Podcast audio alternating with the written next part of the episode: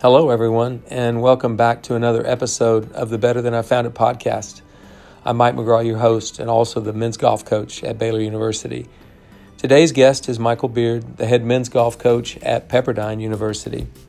Michael's team recently captured the school's second NCAA championship, defeating the best teams in the country in the process out at Grayhawk in Phoenix.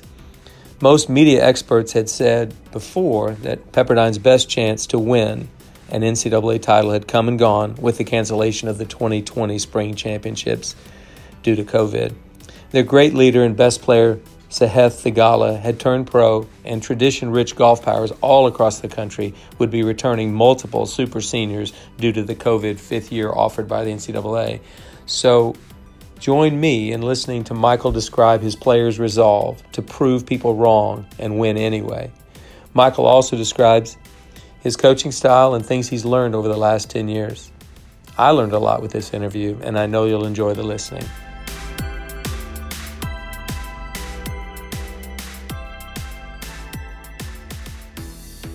Well, I have a very special guest today on Better Than I Found It Michael Beard, the men's golf coach at Pepperdine and recently crowned national championship coach. Hmm. Michael Beard, welcome. Thanks, Coach McGraw. Uh, pleasure to be on. Yeah, this is great having you. I've I've been wanting to do this, and um, it's been it's really timely that you uh, you had a really special thing happen here recently. So I'm excited to uh, talk to you. You know, I um, I was talking to Coach McKell this morning as we were kind of finishing the final preparations for this interview, and he said, "When did you first see or meet or know about Michael Beard? I said, well, I knew about his dad a long time ago because uh, I wouldn't call him a hero of mine as a boy, but he was a player I looked up to for sure when I was 10 or 11 and 12 because he was still playing fantastic golf. And uh, but I met you at the 1998 Western Junior, and uh, remember thinking that's a good golf swing. That guy's going to be a good player. He should be in Stillwater. What the heck's he doing out there in California? but no, I remember meeting you there, and you were a really, really good junior player. I remember that. And obviously, we competed a little against you for sure uh, during your college years when you played at Pepperdine. Um, and so I want you to talk a little bit about your experience with your teammates. We're going to eventually get around to that big elephant in the room, which is the national championship. I want to talk about that a lot, but hmm. uh, let's talk about you and kind of how you developed into what would become a coach. And uh, but you started out as a, as a very competitive player.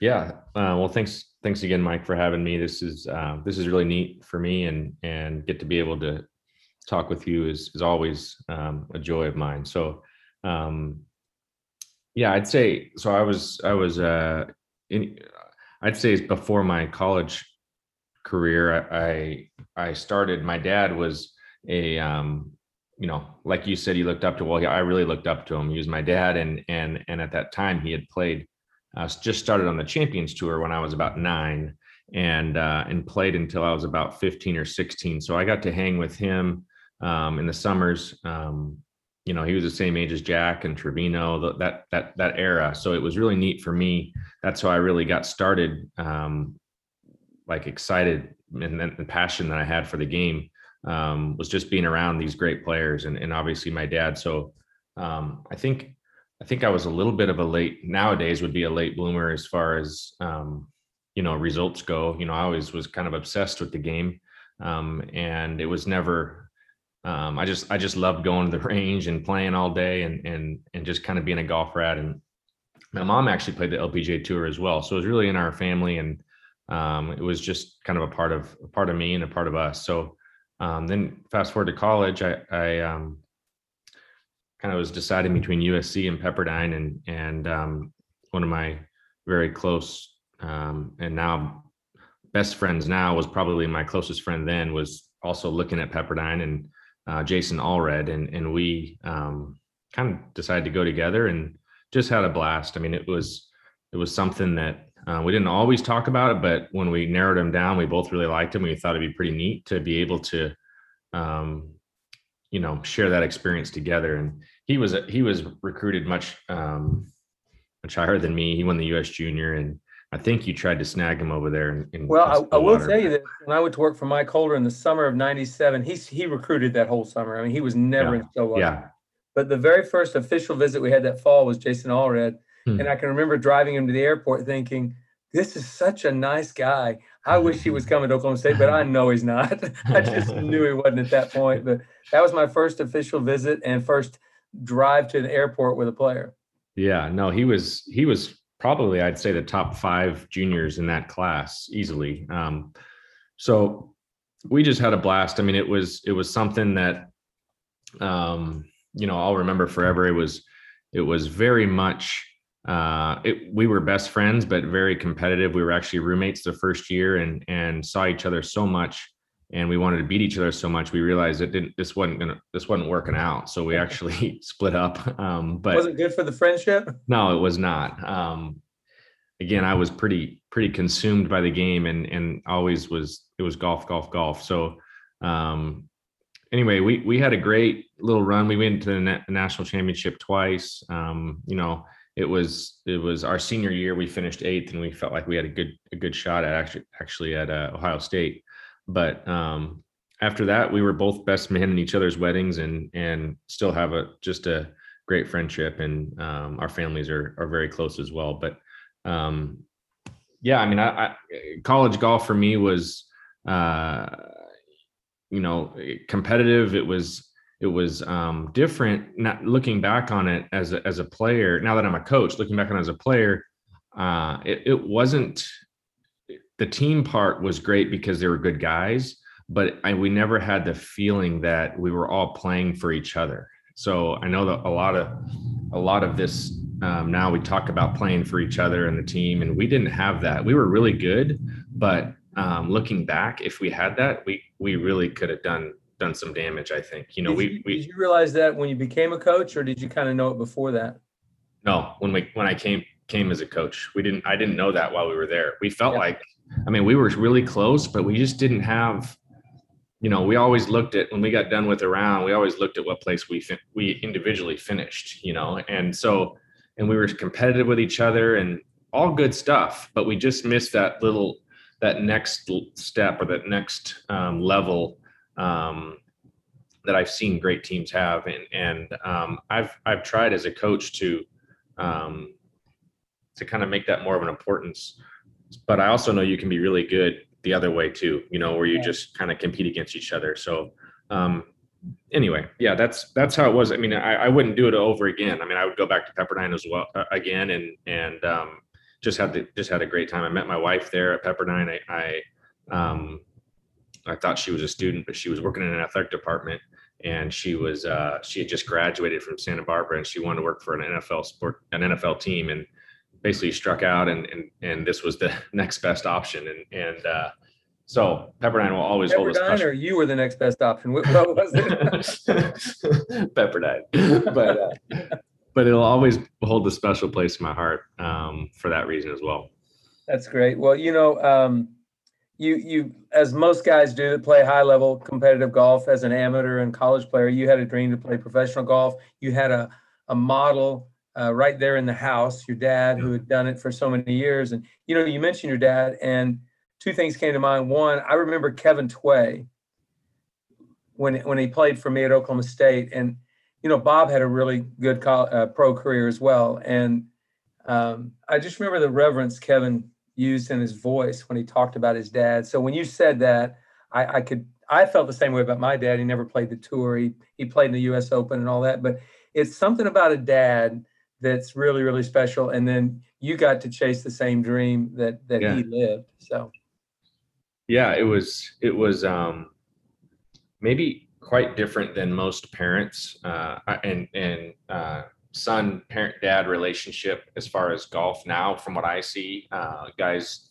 uh, on the junior level even college and as a pro um, my dad um, when i when i turned pro after after college you're right. It was it was this is what i was going to do. There was no other like am i if what happens let's see what happens. This was just it wasn't even we never even talked about it. And then i never felt anything different. This is just what i was going to do is is play um, on on the PGA Tour, and so um, my dad never like pushed me. My dad never.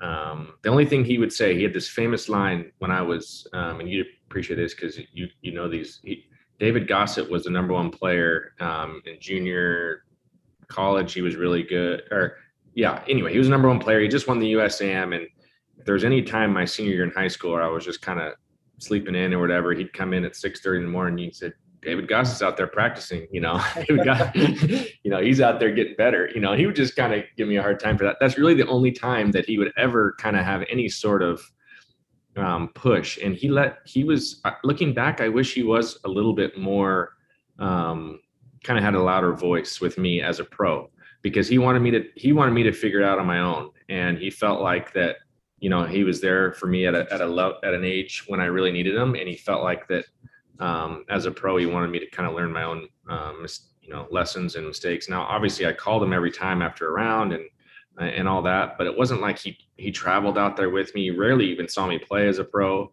Um, it wasn't, you know, we'd play and practice together, um, you know, in the in between, but it wasn't like I had my mom and dad out there. I don't even think I don't even know if they saw me play in, in any very many pro events. Um, so it was a little bit different than college sometimes I wish, looking back on, I wish he had a little bit louder voice for me when I was kind of struggling. But then at the same time, I appreciate the um, the trust and and and and belief that I would kind of find my way on my own. Um, he always wanted me to do it on my own because um, in the desert where we grew up, my um, my dad was one of the few guy.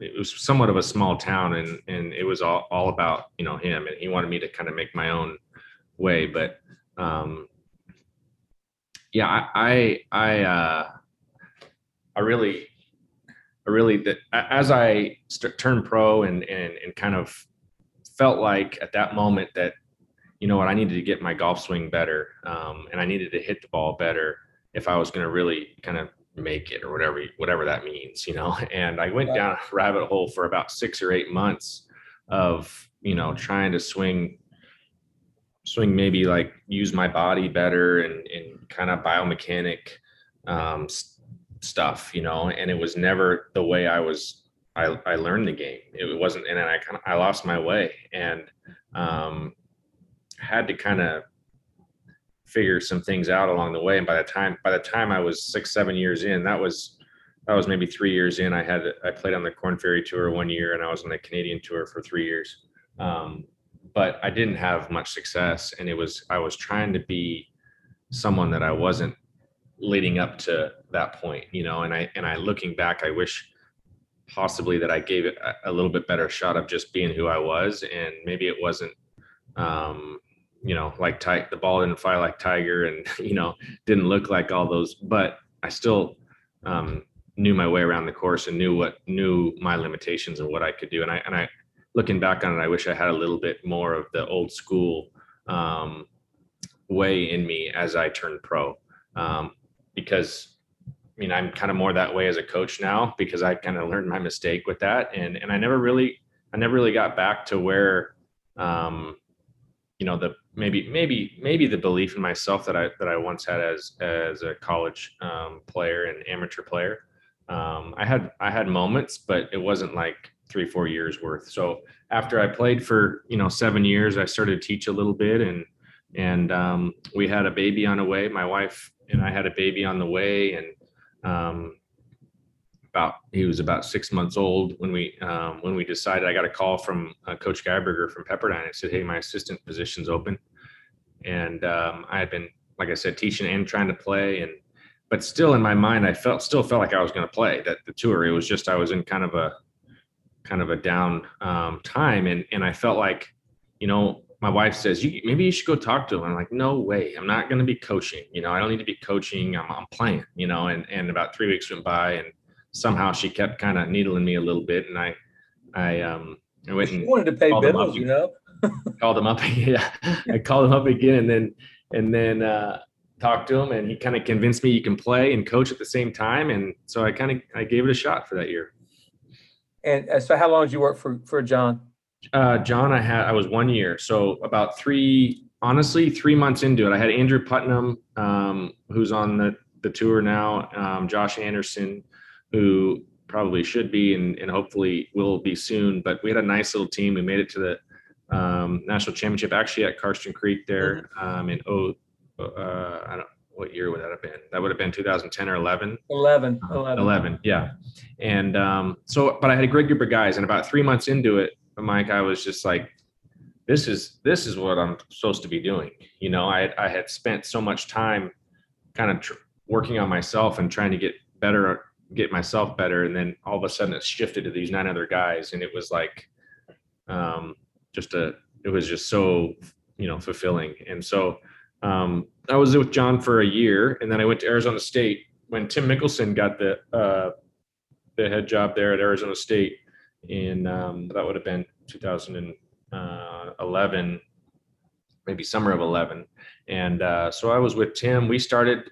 Well, it was it was awesome. I mean, with with Pepperdine, I felt like the golf part was always something that um, I was comfortable with, you know, trying to help someone, trying to make them better and, and understanding the guys and the people part. That was something that was easy for me. Um, but when I went to, when I went to Arizona state, I learned more of the, um, if there is such a thing like the business side of it, you know, the, I mean, I call it business, that's not really even right, but more like the scholarships and understanding like putting a team together and, and how like, you know nuts and bolts yeah the nuts and bolts of it you know Yeah. like when i was at pepperdine i just had the more the developing i just kind of was me and i can kind of enjoy that part and then when i got to asu tim we basically had to rebuild it. I think we were 80th um, that first year. So for in an asu that's you know pretty terrible. You know i don't think they ever are outside the top 25 so there was pressure there was i mean it was neat. It was really neat for me. It was a lot of work um, but uh, Tim helped me see what hard work was, what in coaching hard work was. I knew what it was in golf, but I didn't know what the coaching, um, what that looked like coaching.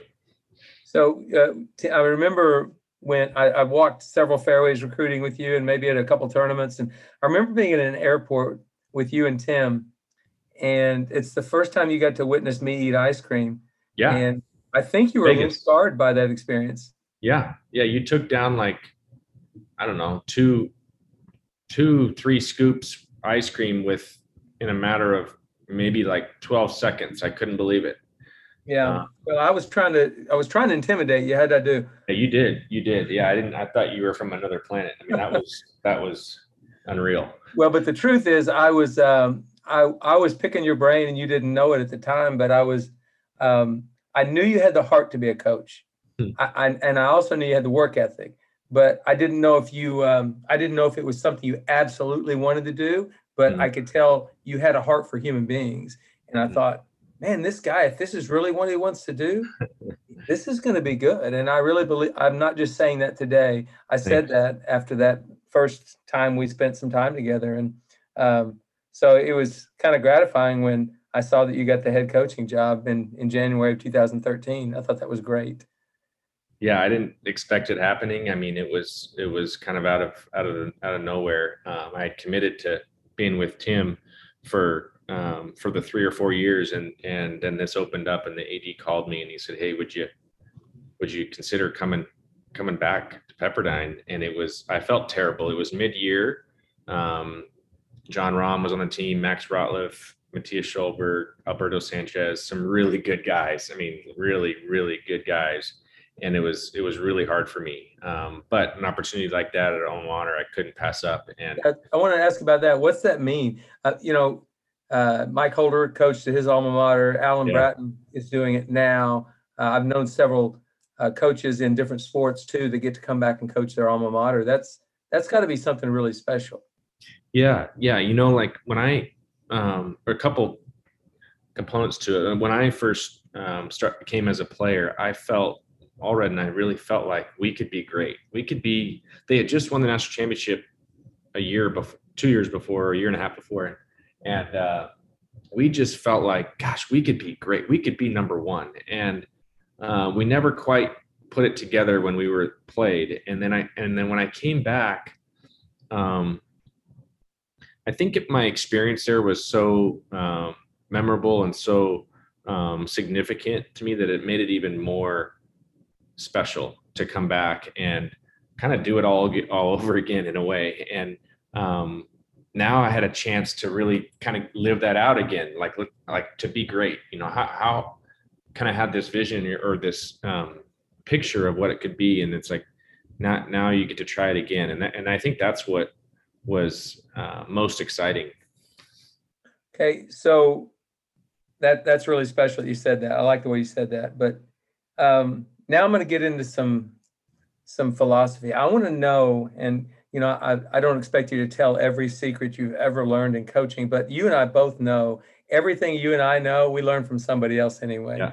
Yeah. So I just want to know what your strategy was with recruiting, with culture of the program, you know, what your strategies were to kind of get this thing, you know, because a lot of people have rebuilds and that's sort of where you were, a little bit of a rebuild.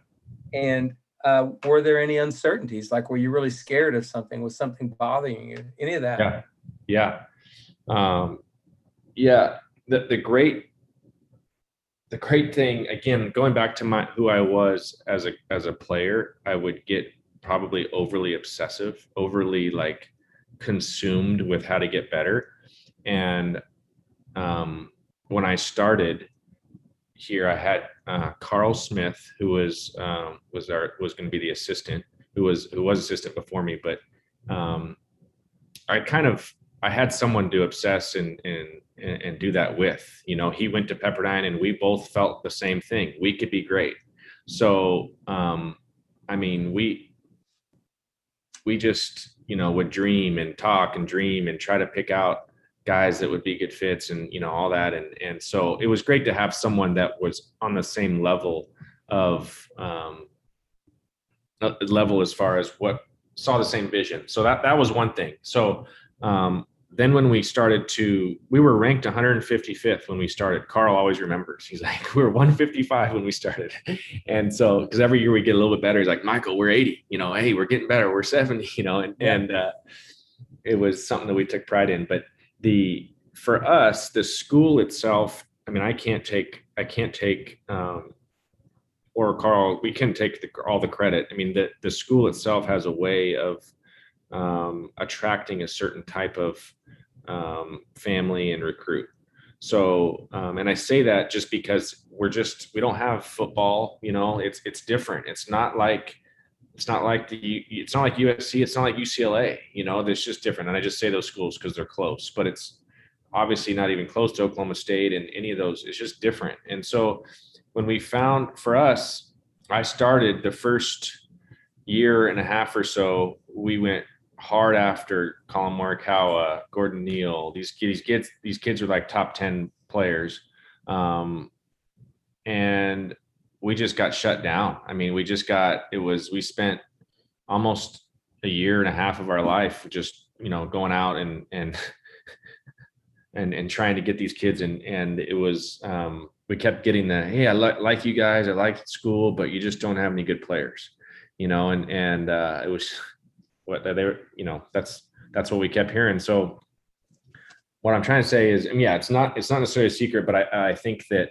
um, for me, um, there's a certain type of player I connect with, and I think I naturally probably um, didn't know it, but I re- kind of recruited that way. Um, and my wife and kids are coming home. That's okay. Um, You've got a family. It's good. Okay. um, so, uh, yeah, you were recruiting guys that fit your personality. Yeah. Yes. Yeah. Yes. But then I realized that um, I couldn't have a team full of those guys. You know, that's not going to work. I can't. Right. They've got to have. Um, it turned into I got to make sure we have the right dynamic. You know, we can't have a team full of probably more quiet, reserved, introvert uh, hard worker, you know, that kind of thing. It just wouldn't, I mean, they'd be probably great to coach, but it just wouldn't work as a group. So, um, you know, we started once we felt like we had one or two of those, we looked maybe look for someone that was um, maybe a little bit different, you know, maybe, maybe an extrovert, maybe someone that a, a cocky extrovert that, you know, could, could add something, you know, else to the, to the group. So, but that's what we were thinking. But then all of a sudden we realized, what are we doing? We don't have it's not like we can just pick and choose here, you know, like we're getting rejected left and right, you know, and, and, uh, um, Sahith was the first, um, one of the first ones that really kind of saw like this, this could be, this could be kind of cool here. And, and he was the first one. And then his friend Roy Cootes kind of came along. And so as far as the recruiting goes at first, we were just trying to get decent players that kind of fit um, the school that we felt like we could connect with because if they had if they had kind of talent at all we felt like we had a chance with help, if, helping them mm-hmm. and so um, but they had to fit with the school too. Um, so that was the start. Then as we got a little bit better, we could um, possibly be a little bit more selective. But but to be honest, Mike, we we had a lot of kids that the other that the UCLA and, UC, and USC's didn't want. Um, and I don't say that like you know they just they had other guys that were maybe a little bit ahead of them. They were probably B if you were to grade them B recruits. You know, but then what we had was the cool thing was we had these guys all felt comfortable with each other. So um, even though they weren't like superstars as juniors, um, they all had respect for each other and they all could be be themselves. And I think they were comfortable. Um, you know, we had this core group of guys with with Sahith and Roy and and then Clay Feagler and Josh McCarty. And those were our four guys that kind of and then we built out the outside around you know we had the you know the other guys we try to get a one here and there to kind of challenge them a little bit. But those four guys kind of felt like hey this is this is our team. And um, they took pride in that. And which is that's that's one of the things that we I've, I've tried to do um, a lot is is I want them to take ownership in it. This isn't my team I actually love that idea and I love that thought and I think so you had to start with what on the surface looked like B players or B Yeah. plus players. yeah yeah A- B plus player with a little bit of a chip on his shoulder and some good team chemistry, he's Yeah. all of a sudden an A player a few years later. That's Yeah. just the way it works. So you um and, and, and a positive chip on the shoulder. I'm not talking about something that's negative. So obviously those guys took ownership of it. I mean, that's that's an amazing thing when that happens. Yeah no it, it was neat to see that they just take they had pride in in what we were doing. They were interested in recruits. They were interested in, you know, like I had them help pick the schedule that we were going to play in. You know, I had them. Um, I, I'd go to them on on um, pretty much every decision we had if they knew them. I wanted them in on it. You know, I wanted them to feel a part of it. So um, then we were all kind of doing it together. You know, it wasn't like me and Carl as like dictators telling them what to do. We were all doing it together. That that's really good. I, I love that. Uh, so you kind of that's how you, what you did in recruiting. I sort of think that leads right into the culture part of it because these kids kind of created the culture that you saw, or is, is that something that had happened that way? Um, yeah, I mean, I would say I'm I'm a little bit more um individual. I, think I'm a little bit better with like a one-on-one. You know, I'm not going to sit in a group of a team, you know, we're gonna have eight guys and I'm gonna give a huge, you know, like rah rah speech and they're gonna come out like feeling like if they can run through a brick wall. That's not my style. I, am not gifted that way at all. I mean, I, I, um, I haven't even really tried, but but I just know that that's not my that's not me. So what I've, um, kind of the way I went around it was just more of an on an individual, um, or small group. Like maybe I would have Roy and or I would have uh, Sahith and Clay, and we'd have a little kind of get together and talk about you know the team. Hey guys, I need some help here with this. I need you know what do you guys think of this? Hey, he's struggling. What do you, what you know kind of like that. Um, again to kind of loop them in, but I'd say the culture um, began. This is this is all this is what I've always felt, and I and I learned this from my dad. Um, when I was when I was young, my dad gave had two questions for me when I got off the golf course.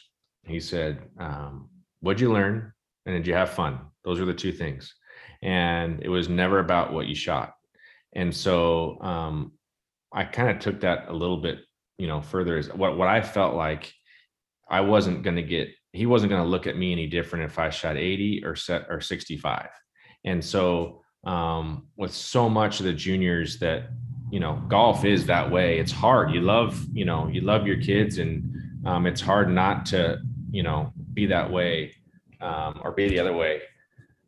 But i've tried to take that into our team and um, you know I, I i've if i can get to them where they know that that they're loved and they can they can trust me first then the golf part's easy.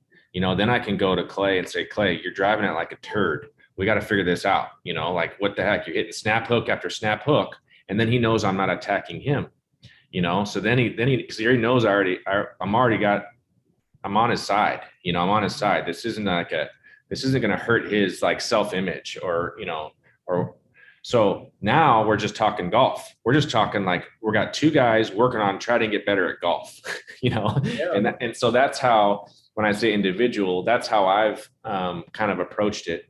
And now you get guys that that um, all these guys know that these two coaches are all in with them. You know, there's no there's nothing to be there's no there's no things they have to prove or there's no insecurities you know i mean it's, it's just kind of we're all together doing this thing and and um, that ha- that impacted our chemistry because i think they know that no matter what we really do care about them yeah that's a, uh, a very great form of leadership right there in my opinion to sort of take your hands off the steering wheel and let the players kind of create a little bit of that and and uh, you trust them they feel that and then the fact that you've um, you've allowed them to um, I don't know, be who they are, and you're who you are. You are very authentic. If you got up there and tried to give one of those speeches, I think they just laugh because I know. so uh, you're just a more calm, even keel guy than that, and so I think your culture is there, and I think the guys on this team that graduated and have gone on, that, you know, the, of that core group you talked about, um, I think kids, your younger kids, can look up to that. That's great. Um, I asked a question earlier we didn't get to. I want to get to it. Okay. Insecurities, uncertainties, things that you, uh, or or ha- after oh. eight years now, is there anything you've gone like, oh man, that was harder than I thought it would be, or anything that surprised you that way, uh, or that you're uncertain about? Um. Yeah, I, I, uh, I mean, it's easy for me right now to be what's fresh in my mind, which is which is this year. Um, but maybe we are. Are you referring to re, re, like recruiting or actually um, just like, coaching? You're just being a head coach. You know, just yeah. Well, yeah. So when I first started, um, I don't know if I was ready to be a head coach. I don't know. I mean, it was I was two and a half years in basically, and now I'm going to be a head coach. I mean, I don't. I, so I had guys that I would call. You were one of them. Um, Tim Mickelson was one and and because as an assistant you think you're making decisions right but you always have that head coach as backup you know i could i could come in and say tim this is what this guy we're going to get this guy and this is why and um, but then you kind of take that safety net away and now you're making the decisions it's almost like you uh, not that you question you just want to make sure it's the right one so i mean there was multiple times i or, or a qualifying situation or like how do we you know how do you do this how do you do that and um, so Tim was one, you were one, um, Ryan Hybl was one where I could, um, you know, just kind of pick your guys' brain. And a lot of it is, is, was on recruiting and, and, and, and whatnot. But the, um, a specific situation, um, I'd say, well, just like I said, this year, uh, I just remember multiple times where I was trying to, there were a couple guys that uh, maybe weren't at the level of what we were, um, trying to do when we first started and that was the hardest thing for me you know like i really cared about these guys but it just wasn't they weren't going to help us um, get where we need to go and, and that was that was hard. Um, um, but this year would probably was probably the most difficult year for us. Um, i doubted well i shouldn't say doubt just it was this process of trying to figure out who was going to play. How do you make it fair where you know um, you want them to earn it but it needs to be you know trying to make it fair trying to make it um, where we where we bring the best team. I mean, that was something that wore on me, wore on Blaine, and and um, we had Chris Zambri this year as well, and that was something that um, constantly, you know, I, I I have a hard time making decisions anyway, and now you get in and and you get this. there's so many different ways. Everyone could have a case on why they, they should be playing or or uh, and all that, and it was just it was just hard. It was hard all year. Well, and I think, uh, how old are you now? 41. Yeah, you're 41. Let's say you're going to coach another 25 years, maybe that'd be a mm-hmm. nice goal. Yeah. Uh, you're going to have that feeling a lot. It's going to yeah. happen because you don't want to hurt anybody's feelings and you want to be fair to everybody, but yeah. you've got to do what's best for the team. It's a hard, uh, it's a juggling act. It's not always that easy. So that looks like that's maybe one of the harder things you've had to deal with. I will, I, I for sure. I will say going back real quick, uh, a funny story is um, when we had Sahith uh, his first tournament. So this was this was actually one that he, he was. It, this would have been my second year, uh, second full year coaching, and we get this kid. He comes in. We have a qualifier, and um, he finishes sixth in the qualifier. Hmm. And we all know he's like the best player coming in. And I go to my assistant at the time. I said, "Are we really not going to take Sahith to the first tournament? I mean, are we really not going to do this?" And we decided we're not. We weren't going to take him. We, so we he skipped. The, he didn't make the first tournament at uh, which was Minnesota's event. And we go in there, and I think we um, I think we laid an egg. We didn't play very well, and, then, and then we uh, we get out to the next tournament, which is Wake Forest event, and he qualified for that one. And um, it was kind of surprising for him. I mean, it was it was surprising for him to like I got to go qualify. You know, like he knew he was the best player. Now he he didn't come in arrogant at all. It was just like he didn't like play in tournament. I'm gonna go play. You know, I don't have to qualify, and so that shocked him a little bit. And then we go to we go to Wake, and he's our five guy, and we don't we haven't even seen him play in a tournament yet with us, so we don't know what's gonna happen today. Yeah, yeah, this morning. So we get out there and he won't eat. He can't eat breakfast. Okay, he's our five guy. He can't eat breakfast. He's just like big old plate of food. Didn't eat anything. So then he just leaves. He goes to the range, starts warming up, and um, he's lit- he's like literally shanking balls in the range before he goes. Okay, and um, to the point where some of the coaches were watching is like, "Ooh, this guy's gonna have a tough day," kind of thing. So then Ar- Armin goes out and starts watching him, and our, our assistant at the time, uh, my assistant at the time, and he's like, "Michael saw us in a bad way right now." He's like, he's got to be nervous. He just he can't hit the club face. So I'm like, all right, I'm gonna come out check this out. So he stopped. He was done hitting balls, and now he's on the chipping green, and he's like taking, like chunking chips, you know. And I'm like, oh my gosh, what is gonna happen here? So we get on this first hole, and he's the first one. Like as our five guys, our first one, and he's doing all these like stretches. He's doing these weird hit moves, you know, and all this kind of stuff. And it's a hole where um, where you can hit a driver down this little neck. It's a par five, or you can lay back with a hybrid or something. And he's got an iron out. You know, I'm thinking he can barely even, he's afraid, you know, so nervous, hasn't eaten, all this kind of stuff. So he's swinging left handed, trying to loosen up his body. And he goes out, he pulls out iron, and then he calls his, they call his name. Okay, first one offside, Theegala, puts the iron away, pulls driver out, and plays this like 15 yard cut right in this little neck of the fairway and has six iron on the green and, and makes birdie. so here we go. Here we are, like all worked up about, you know, here's this, here's our guy that we recruited. Can he even handle the pressure? You know, all this kind of stuff. And then he just said, You know, "See you he's my new favorite player because he was doing that to stress you out. That's why he was doing it. yes. No, I, I get it. I've seen that too. And you think, how can this kid play well today? And boom, there it is. yeah, it was unbelievable. It was unbelievable. Ended up being a number one player in college, senior year.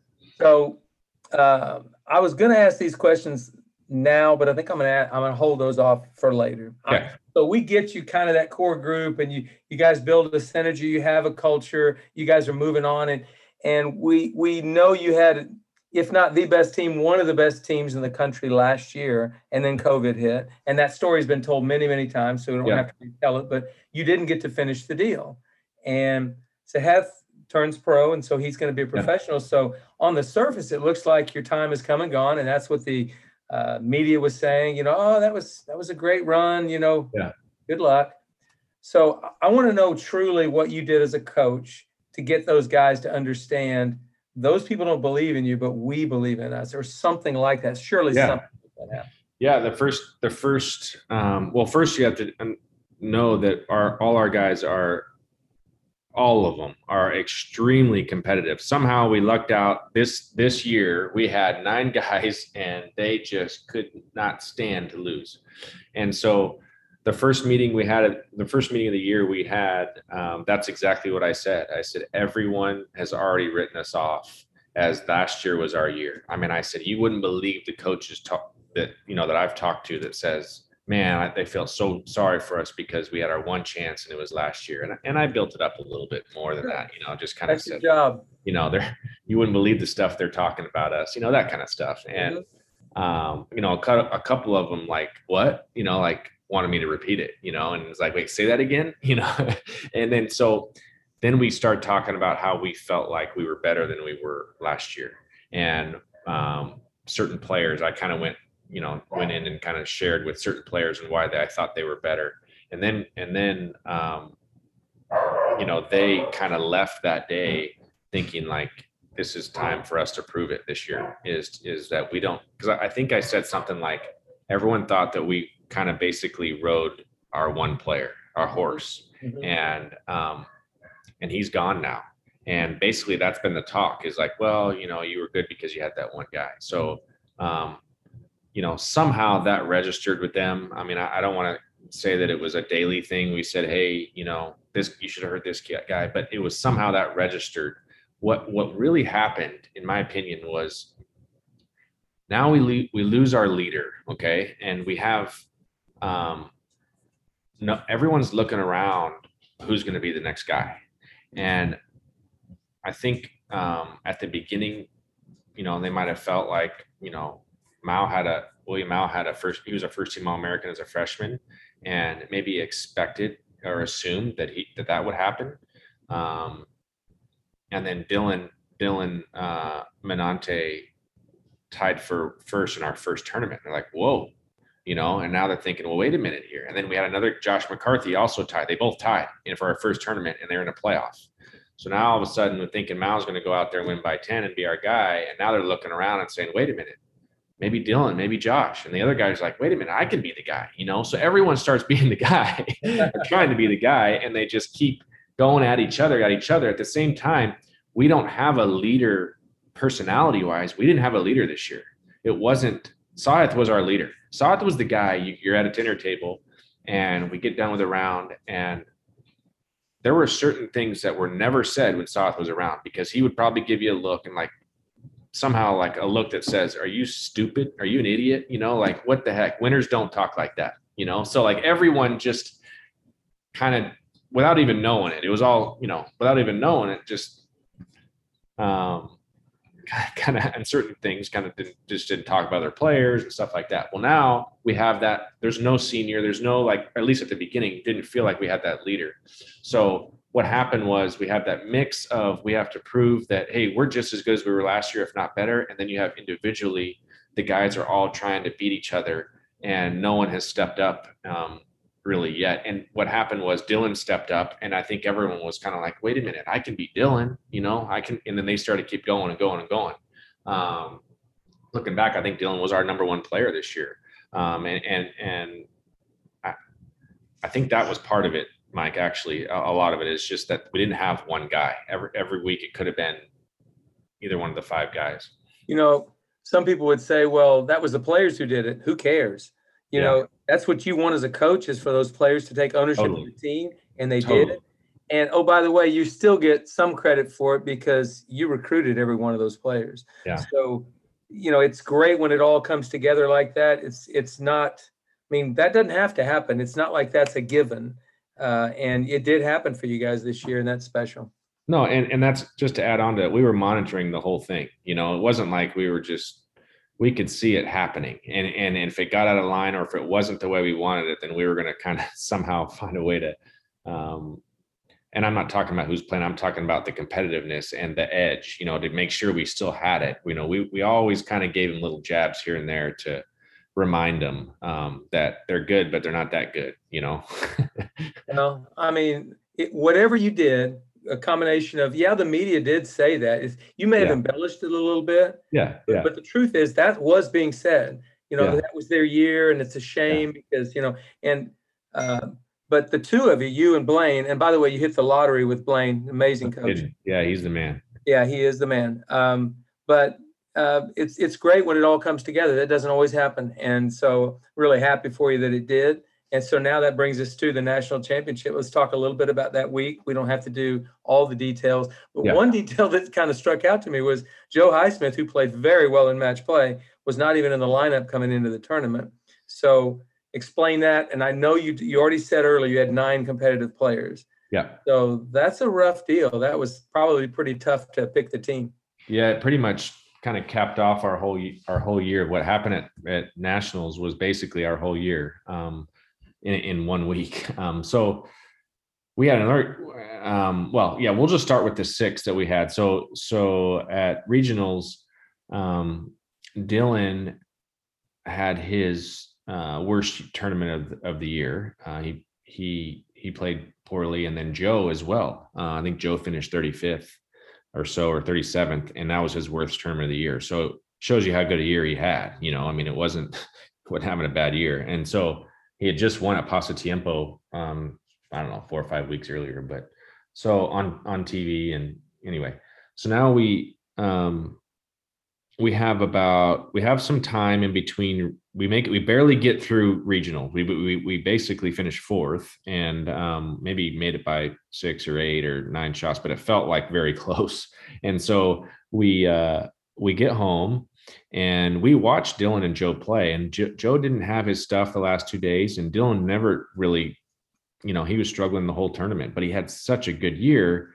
Um he really um you know it was hard to hard to to really give it a ton of weight, but we felt like, you know what, why don't we put basically our number one and two player, Joe, Dylan was our number one and Joe's our number two, and um, for most the, of the spring there, and then why don't we put them in a in a little two rounder, little two round, whatever we want to call it, qualifier evaluation, just two round where we see some scores, just with RJ, RJ who's been our six guy, so who had been playing really nice at home. I mean, basically averaging 67. So um, let's just put them in a two rounder. We played Sherwood and Riviera. So there's like two good courses. You know, we're not, it's not, you can't really fake it on either one of them. So, um, so what happened was uh, Joe and Dylan tied and uh, they shot like one or two over for the two days. And RJ shot like, like nine under, 10 under beat him by 11. I think it beat him by 11. I think shot nine under, beat him, and they were two of them. So um, to us, we looked at it as regardless, this is we're going to take these six guys and we're going to play six guys. So we feel like within our little group, we had the best six guys in the country. That's what we felt like. So why don't we use that for as an advantage? So um, RJ had literally been shooting 67s and um, he came out and and so so we ended up telling Joe that the we we it was a really hard decision, um, but we ended up telling Joe. Uh, we played Dylan and told Joe like the, the morning of the practice round. We didn't even know until the morning of the practice round because we had just finished this qualifier like on a Tuesday and or or maybe a month uh, yeah Tuesday and we left Wednesday for the tournament. So um, the Thursday morning we decided okay, um, Dylan's going to play, RJ's going to play the first round and Joe, the first round, you're not going to play. And it was the hardest thing I've ever had to do. I mean, me and Blaine and Joe were sitting there together. We just had it. It was a tough, tough deal for us and for Joe. Um, I mean, he just won a tournament four weeks ago, you know? And so um, we were, we, I said, Joe, you have to trust me on this. You're going to help us win the national championship this week. You're going to help us win. And he's not hearing that stuff. All he hears, I'm not playing, you know. So um so we we talked about 30 minutes and and and kind of went off our deal deal, did our practice round. Joe was awesome in the practice round. He was engaged. It was great. I mean, I was so proud of how he handled it. Um, we do our practice round, we go out first round, and we tell all the guys, hey, this is what we're doing. Playing six, we're gonna monitor as we play as we go. It's how we got how we're gonna, you know, um, just look at the scores as we go. And um, but just go play your heart out. You know, we're gonna we're gonna get this thing the best best run we, have got. And so RJ plays. He plays poorly the first day. Um, hit hit some desert balls and and and unplayables, and didn't have his game that he had um, the two weeks that we've been watching leading up leading up to it um, because he had already shot 13 under two weeks before that at home. So um, so he shot, I think he shot six over, and I said, Joe, you're you're in. Okay, so Joe comes in and um, and he shoots 72, I think, but played nicely. And then um, and then again, I could feel the tense. I can feel there's some like it's it's it's just tense with the guys, and I still like probably a little bit of, am I going to get pulled pulled out? And I mean, do I? I mean, I have to. What do I have to shoot to stay in? But this is this was our whole year. This wasn't just this week. This was something that they were used to at home all the time. I mean, it was our qualifying was more you know, more competitive and like they were on tilt the whole time more than the tournaments, you know. And so this was really not that, you know, crazy for them to to be this way. Now, the fact that it's a national championship and have to do it, you know, that makes it a little tougher, but it wasn't like this is the first time they've had to do that. So uh, we get out there and, and Joe shoots 78 the first. So it's really tense. You know, I could just feel it like we're not playing together as a team. And with Joe shoots 78 the first the third round.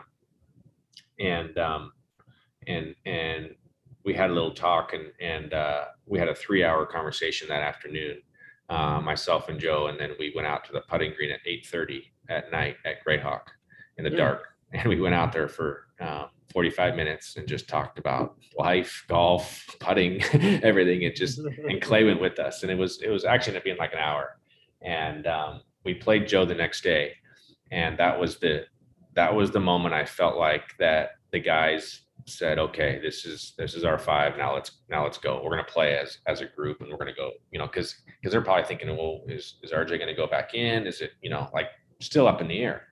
And I think there was this sense of like, okay, this is our team. Let's go. You know, and we had a talk with them that morning, um, just talking about playing for each other because the whole year it had been fighting against each other, and now we're at the last tournament, and they kind of were doing it the first three days, and then we get the morning of the final round of the fourth round, and we talk, okay, let's switch it. Now we're playing for each other. This is all we got. Clay's a fifth year senior. You guys, we got to let it all, lay it all out there, um, and and just give everything you got. And then from then on, and we shot, we shot um, nine under. Actually, we shot ten under, but Mouse signed this wrong scorecard. We shot nine under, and uh, and I think they felt like, and we had a heck of a round, and um, I, I think they felt like it was it was time to time to do some damage after that. We just kind of rode that momentum. But um, yeah, Yeah, that's the story at nationals. But that was that's basically how our season went all year.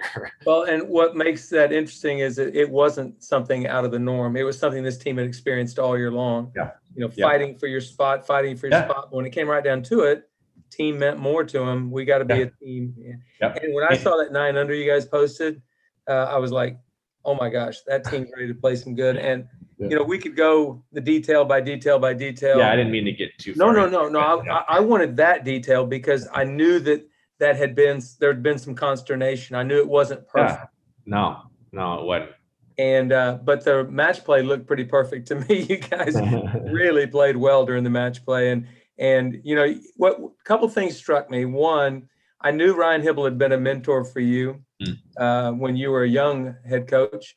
And, um, and so I thought that was really special that he came up to you after the, after the match.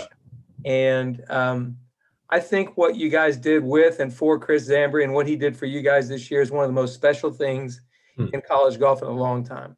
Um, just really, really cool. Um, Chris is a great guy, and I just want you to know you're a rock star uh, for giving him that opportunity, and he's a rock star for for the way he handled it. It was just an amazing, amazing year. So, hats off to you guys. Yeah, no. Um, yeah, both of those were uh, was really really special. The the Chris, um, yeah, he's Sorry. a, a close friend, and and it's actually today is is his daughter's birthday. Okay. So um, she would have been 18 today, and um, you know, Chris and I have always been fairly close, but we've kind of reached a new level with with um, with the accident, and um, he's a we just care so much for their family, you know, um, and him and his wife Kim, and um, you know, when he didn't get rehired at USC, we talked. Um, I, I reached out to him. I said, "Hey, I don't know how you're going to take this, but um, I don't know what you're doing until you get it. Until you get something, I'd love for you to come on board as as our volunteer." And and I, like I said, I didn't know if he'd be like, I don't know how he'd react, and he Mhm. he reacted with, "Are you kidding me? I would love to. Let's go." You know, and so he was all in with it. Every practice we could have or he could make, he was there. I mean, it felt like he was there four days a week. It probably wasn't. It was probably you know some days were two days a week, but um, he helped us so much with. You know, Zambri's probably a little extra, little on one side. I'm on the other side, and Blaine's probably right in the middle. And I felt like we had a good, uh, a really special kind of combo uh, of coaches when it was making decisions to helping the guys. You know, um, some guys connected with Chris, some guys didn't. Some guys correct connected more with Chris than you know than me, and and and a lot of stuff that we did this year. Just kind of the the the the technical part is it would be more like there. Um, we did some of these tests that he always does that he's made up at USC. He's really helped with our putting, um, and just to not go into too much detail other than that that our guys have a much more um, much bigger awareness of speed and the faster that we played the faster the greens got um, you know we hung in there and, and, i'm not even saying not even just at, at the finals but other courses you know when we played fast greens it was it was now the whole year they would have them he would have them basically keep their stats but not strokes gain it would be strokes gain putting but but mostly it would be speed he had a way to to calculate the speed and every time he would just hammer the guys, I need your, I need your putting, need your putting, need your putting. And he would calculate the, the speed every round we played, not just tournaments, practice, you know, like qualifying every round. So they got in a habit where they had to think about speed. And I think it, it had to, I mean, it had to have, um, even if it helped one of our guys one shot, it was worth it. But it, but I know it was way more than that. Um, but you know, Chris, I called him. I said, "Hey, I want you to come to to regionals with us." And he's like, because he hadn't really gone to a tournament. And he said, "Okay." and then he got there and he again he was all in with it. You know, he's for watching, following our guys. Then we get to finals. I said, "You're coming to finals." He said, "Yeah." I said, "We got to get Kim to come too." So his wife flew over with my wife and Blaine's wife um, on Friday morning. Chris went over with the team with us, and um, I can't even tell you what he how he helped Blaine. Uh, Blaine and I. It, it was it was. Uh, we got done after the fourth round and we had like four holes left. He said, "Hey, we're playing for Florida State. We got to get ready for the for the matchups." I said, "Chris, I'm not ready to doing this. I, I my head's not there. I mean, I'm not even. We've never even made match play. You know, here we are. I mean, I'm trying to wrap my head around us even getting in the final eight. And, I, and he's, I said, "Can you go work on that, please?" And and he runs. He's like, "I got it." So he went in and he had like 30 minutes, and he's looking at the, he's work, he's working, looking at all the other players, Matt, you know, kind of like personalities and kind of what kind of players they are and coming up with all these algorithms on who should play with who. And we get in after we're celebrating, we get to match play and we get in and we got like 15 minutes to pick this, to get ready for this. And I, the only other time I had experience doing this was at East Lake Cup. And I, um, you know, it, it was new to me then. And even now, now we're doing it for, for the, the real deal here. And it was awesome to have Chris. And, you know, we had a little system on how we did it and how we, we, um, we went for we were we luckily luckily we were always the higher seed, so we got to put up first. Um, and we did that all three times. But every time I had a little sheet that we were looking at where Chris had gone back and done all this research on each guy and how how it would work. And it was just so neat to have that and so like behind the scenes that no one would ever know really, you know, like he was he was he was awesome. He was awesome, and it, and it was like he was coaching. It wasn't he was a volunteer, you know. Last fall at the Big 12 Match Play Championship, my assistant Mikkel did the same thing, and I just stepped aside. Yeah. Because we had tried it one way. Uh, Ryan Blagg and I had, you know, a different way, but yeah. basically our way. And Kel said he had an idea, and I let him do it, and it was brilliant. And yeah. it, it just shows you sometimes if a really good, strong quality of a head coach mm. is to be humble enough to say, okay, you've got a great idea. We're using it. Yeah. I think yeah. that's what you did with Chris. And you gave him the respect of being a coach for, he had been a coach for 15 years and yeah. honestly been one of the most successful coaches in the country. And yeah.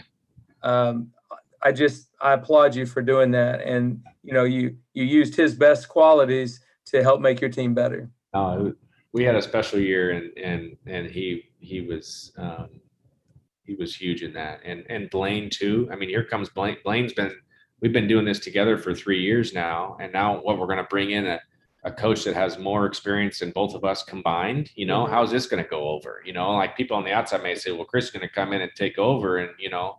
You know, and and I don't know. It wasn't. No one had any egos, and and we we enjoyed just trying to make our guys better, and and they they everyone could kind of voice their opinion, and someone and I could say, you know what, I don't like that, and they could say, you know what, I don't like that. You know, it was great. It was it was it was really neat and open, and um, and then to have Hibbs there at the end. I mean, that was um, I mean, he's he's been so helpful for me. I gave him a hug and I said I didn't know what to say because I know he was obviously um, disappointed they didn't win. And I just said, I know this isn't the time, but I just want to thank you for all that you've done, you know, for me. And and he was he was he was awesome. He's he's always been great great to me. And um, the other day I called him for something else, and he says, "You know, you beat us last time. I'm starting to charge you. I'm gonna start charging for this." yeah, I think that's what's special about our profession. I really do. Um, you know, I think coaches are more willing now than ever to give of their time. Uh, you know, if, if it's an honor when somebody asks you, you know, advice or asks you for help. That's a privilege and an honor, and and you should take it as such. And I know Ryan uh, has never held back anything. And I know he's helped you a bunch, which yeah. is great. But again, what you did, you guys did with Chris and what Chris did for you was an amazing story. There was one other moment that I know during the award ceremony where you were very emotional. And I might get emotional here too, because I remember when I won a national championship as a head coach in 2006. My dad was still alive, like your dad is still alive but uh, my mom was not, so she wasn't there to to see it. And I always remember that was the one regret that she hadn't been able to, to see it. So that was a special moment for me to hear you talk about your mother with so much love in your in your voice. That was great. Yeah, that was. Um, yeah, my my uh, I didn't I didn't think he was going to go there. I was ready for the team, and I I pretty much butchered that that whole uh, interview, but because um, I had my team, the team, and, and and everyone else in mind. And then he hit me with my dad, and and then my mom popped into my head, you know, and it, it was it was really um, it was emotional, and it always will be. My mom um, passed away when I was just after college, when I was 26, but she was um, she was a glue of our family, and and uh, my dad my dad helped um, me with golf. But my mom, she was the one that um, I, I learned how to like um, I don't know what how to say this, but it, she she understood people better than anyone. You could have three minutes with her, and you just feel like you guys are. I mean, she's looking right through you. You know, like you guys are connected. You know, and she just she was that way, and and um, um, we did a lot together. My dad was playing on the Champions Tour for six years when we were younger. So it was my mom and my dad. It was my mom and my sister and I. You know, like that. Us three. You know, my dad was gone. He'd be gone six weeks at a time. So um, you know, it was hard. It was hard, and so um, to to, to kind of she never saw me coaching you know like she just knew me as a player so that that kind of just hit me there that I know this whole time that she would love to do this. She would love to do this, and she, I know she would love to be a part of all the stories and all that kind of stuff. And to do this um, as a coach was something that I've always felt like that was possible. But then actually, for it to actually happen, happen and have my dad there and my sister there and my wife and kids, it all just kind of hit me. And then the fact that my mom, you know, um, was the one that really I probably learned the most of out of anyone um, I had this interview one one time, and I won't say what school it was, but the head AD was a really big school, and the head AD called.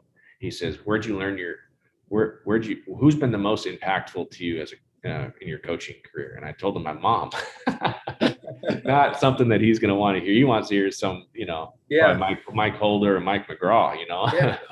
they all know that guys. But I said, my mom. I probably that's probably why I didn't get the job. But uh, but anyway, I didn't really mean that. I really meant that. You know, this was my mom's the one. I mean, just the relational part is where I um, kind of what I learned from her. And and and anyway, um, tough. She, she was there at that award ceremony. Yeah. She was there. So yeah.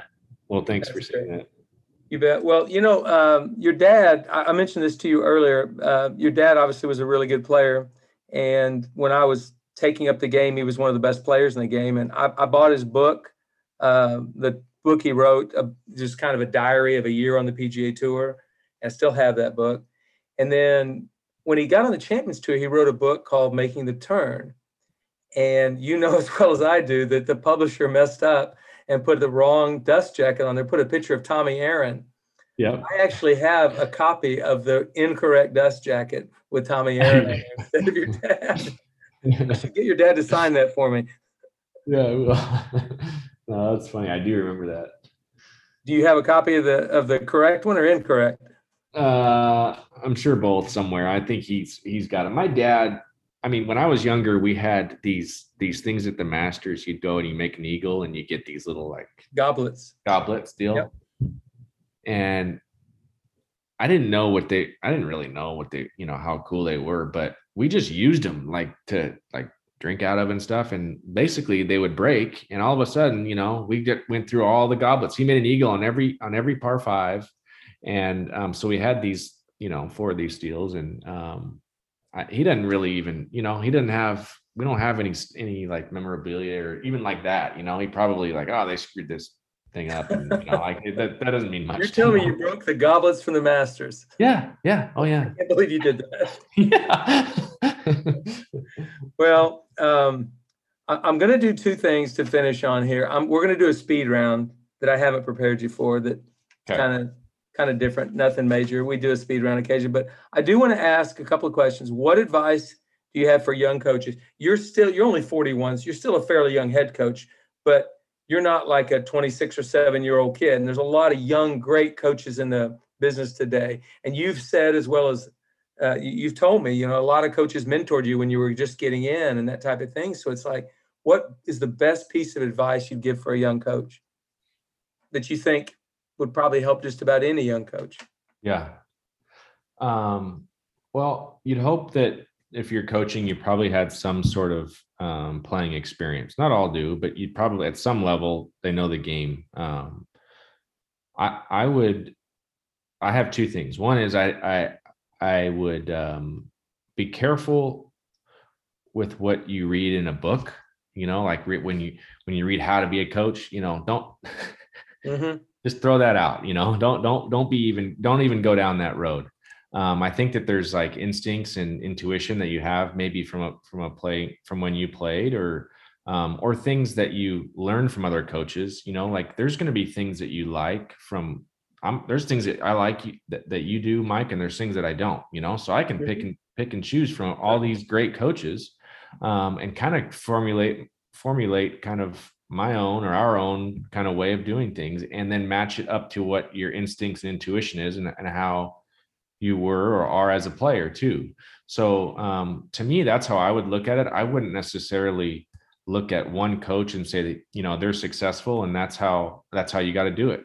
You know I, I don't think i don't believe in that you know? I think that you you can learn from those people but you still have to have your own kind of gut instincts on certain things. So um don't be afraid to listen but don't also be afraid to like like you got to have your own filter. Like when you're a player and you get all these people that help you with your swings you know you got to be able to filter what you you know um will work or not. One quick story with jon Rahm. i was with jon Rahm as a freshman and um he'd come up and say coach coach i'm i, I can't hit the ball. Give me something. Give me something you know and i'd tell him well um I don't know, slow your backswing down or something. No, that's not going to work. Give me something else. You know, he knew like I'm only gonna I'm only gonna try what I know that's going to work under under the heat, under the gun. And so be that way as a coach too. You know, you don't have to just just because someone tells you something isn't necessarily mean it's right or or just because they've had success isn't mean right it's right for you or you or the school that you're at. You know, I mean that's that's a whole nother thing. Um, but that but that's what I would do is try to find your place that you can be you at at um, at that school, and then also just kind of have that intuition um, and trust your trust that. But the um, You said there were two things. yeah, I know there was one other thing I was going to tell you, and I got sidetracked. Uh, that's all I got right now. Okay, no, that's Wow. that was actually great advice. I love that.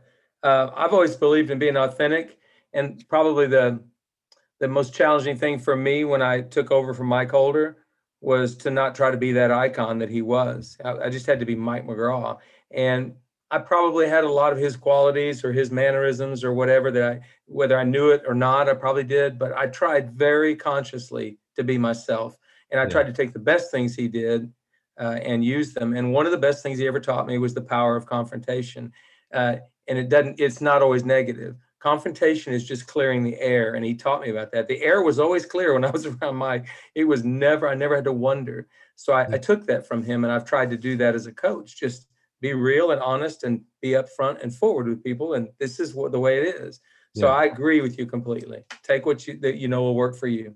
I just remember my number two. Perfect. Um, and this is something that um, I probably should have learned from my wife, but uh, but um, it took actually Chris Zambri uh, to really help me see it, and that is um, you can work so hard at this. You know, you can spend. I mean, you can go all in, uh, which we have done, and and um, maybe not get everything, not get as much out of it as you as you'd hoped. But um, I think that what what Chris came on, Chris was at USC for what 14 years, and then he, he you know, um, then he wasn't coaching, and then he came on to help us, and he was at practice, and he was, um, and and a lot, and and so we got a lot of like really really nice um, talks, and um, he actually um, told me this after the accident, after his uh, his daughter had passed. Um, he said, Michael, this is it's really awesome what you guys have done with this program. I mean, 95% of it is um is just insane. It's ridiculous how great. I'm so happy for you. This is like there's a reason why you guys are really good. You guys put so much into these guys. I mean, it's really cool, but you got to be careful for that. There's 5% of of of it there that's maybe isn't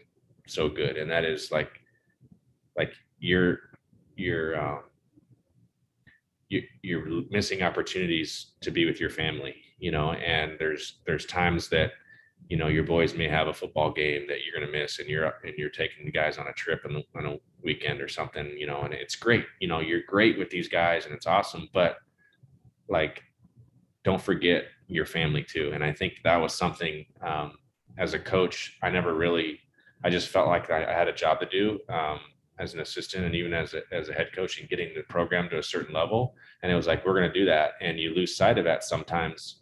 Um, and it just really hit me when Chris kind of, because I respect him so much and he saw us now, like he saw us in the middle of it. It wasn't like you and I and we're recruiting and I see you for, you know, a day and we have dinner and that was, and then, you know, I'll see you next week. And, you know, like he was in the middle of it with us. And um, that's something that really hit me. It was right before regionals, and it just kind of like um, put it into perspective for me. And and I don't know how that's not necessarily a young coach thing, but maybe a young head coach thing when you're having a family and you're doing all this stuff and you're fired up about your job and you're fired up about all the guys and getting better and all this kind of stuff. And it's really good. It's really good. I mean, it's really cool, and it's you, but there's that you know that family part that my boys are nine and 11 right now, you know, and, and this is an awesome time for them and for us as a family. And um, it just kind of hit me there that, you know, I need to make sure that I'm being the best dad as the best dad I can be too, and the best husband. So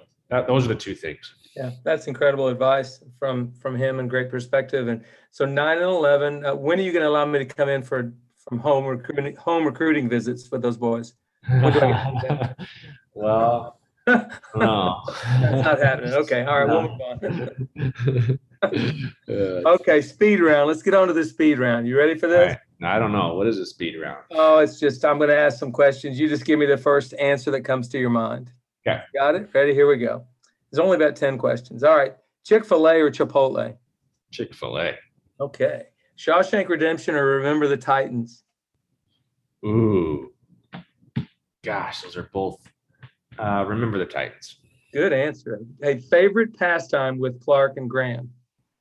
This is it could be golf, but what is your favorite pastime with them? Throwing, well, throwing the well as a pat if throwing the football in the in yeah. the yard is that one? Yeah, yeah. throwing the football. Uh, one playing defense, one playing offense, and I'm the quarterback. Yeah, that's that's probably my our most fun. Can you throw a ball? Can I throw a ball? I just asked the question. It's okay. Get out of here. Get out of here. When do I? Okay, I already asked that question. Steak or fish? Steak or fish? Wait, I didn't hear it. What? Steak or fish? What was the first thing steak. you said? Steak. steak. Oh, oh, steak. Oh, steak. Yeah, absolutely, steak. Yeah. I, th- I don't know. You you look out at an ocean every day and you don't want fish. What's wrong oh, with you? man, steak. Favorite book? You what? Favorite book?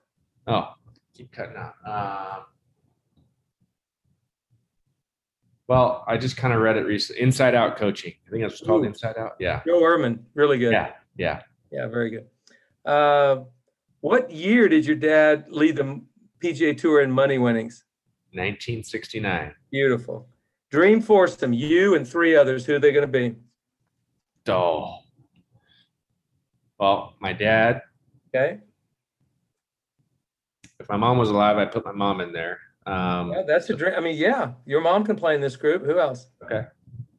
All right. All right, he's a good guy to put in that group. Good player. Played the tour for a while. Did. Uh, bet, last question. Best investment you've made under a hundred dollars in the game of golf. My question is that. I stumped you. It's my assistant coach told me to add that question about seven podcasts. Miguel, what is what is it? Well, uh, Mikhail, jump on here right now. Mikhail? I don't know, coach. Have you heard of a putting tutor? Maybe I don't know. Alignment oh, sticks. man, I'm old. We're old school, man. We Uh, don't do any any of that stuff. You you like to wash your clubs? Like what about a, a club brush? I don't know. Okay, I mean, you, you just attacked my assistant coach because he Yeah, thought we- it was a great question. And you're the first guy that hasn't answered it. Okay, no problem. Listen, Sorry, Mike, Miguel. first of all, I want to thank you for coming on the podcast today. You, you were amazing. You gave Ah. really a lot of good insight and wisdom. I appreciate that. And second of all, I want to congratulate you on an amazing accomplishment. You're a national championship coach. And honestly, it may happen 10 more times and it may never happen again, but it did happen. That's an amazing, amazing day uh, of golf. So, congratulations for that. Thank and uh. I just look forward to getting on the road and seeing you out there recruiting. Yep. Thank you guys. Enjoyed enjoyed hanging with you.